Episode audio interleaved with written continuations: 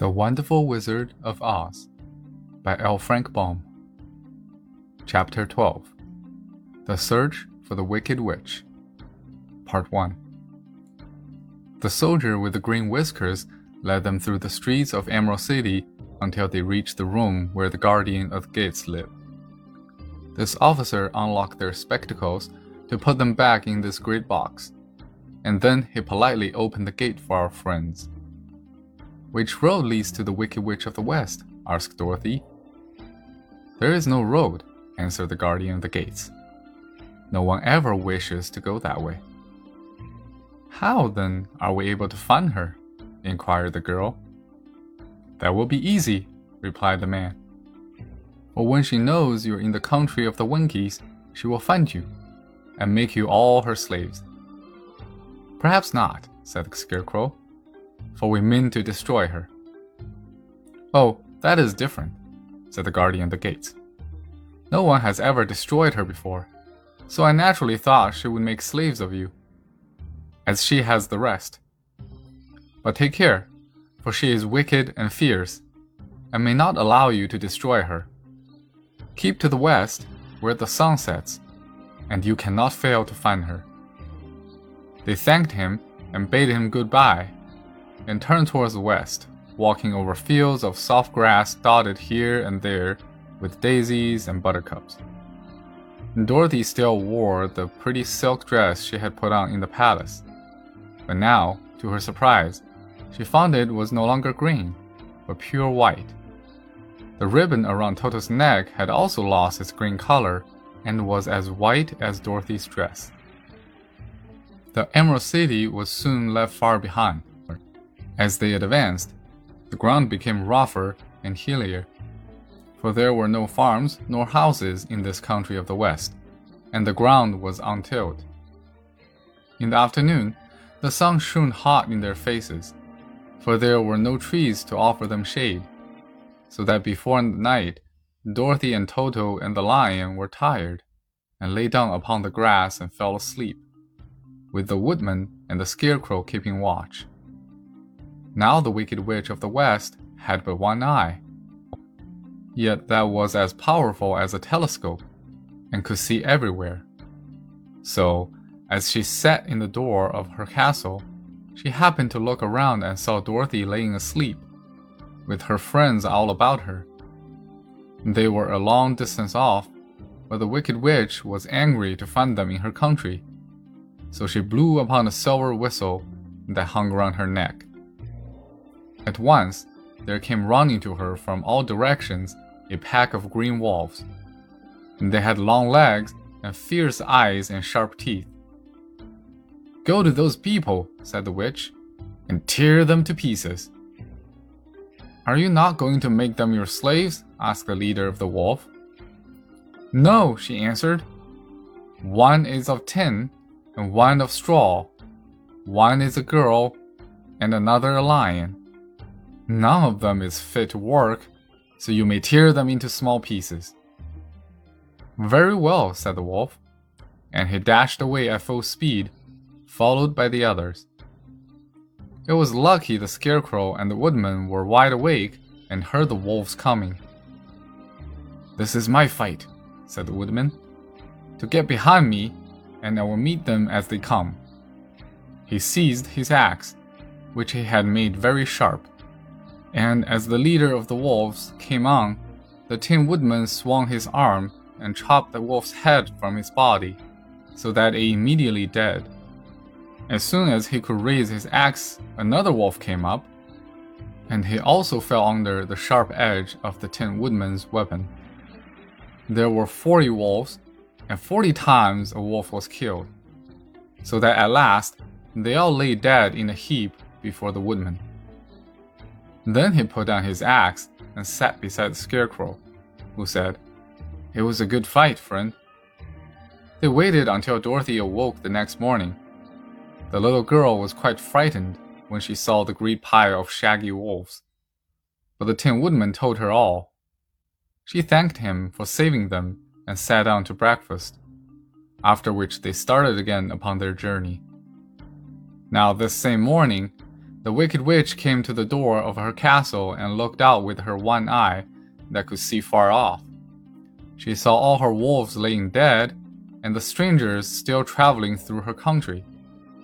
This made her angrier than before, and she blew her silver whistle twice. Straightway, a great flock of wild crows came flying towards her, enough to darken the sky. And the wicked witch said to the king crow, Fly at once to the strangers, peck out their eyes, and tear them to pieces.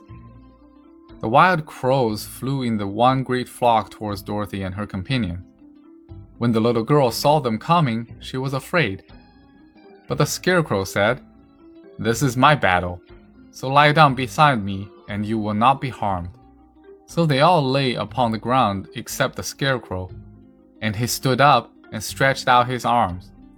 And when the crows saw him, they were frightened, as these birds always are by scarecrows and did not dare to come any nearer.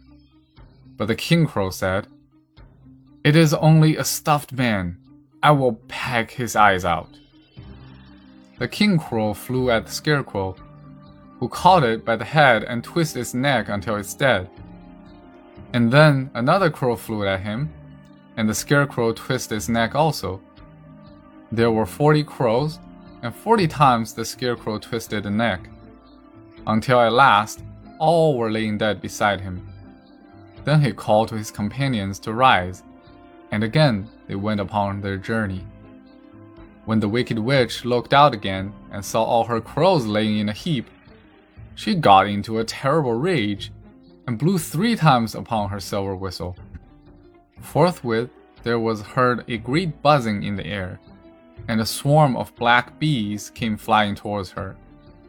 Go to the strangers and sting them to death, commanded the witch. And the bees turned and flew rapidly until they came to where Dorothy and her friends were walking.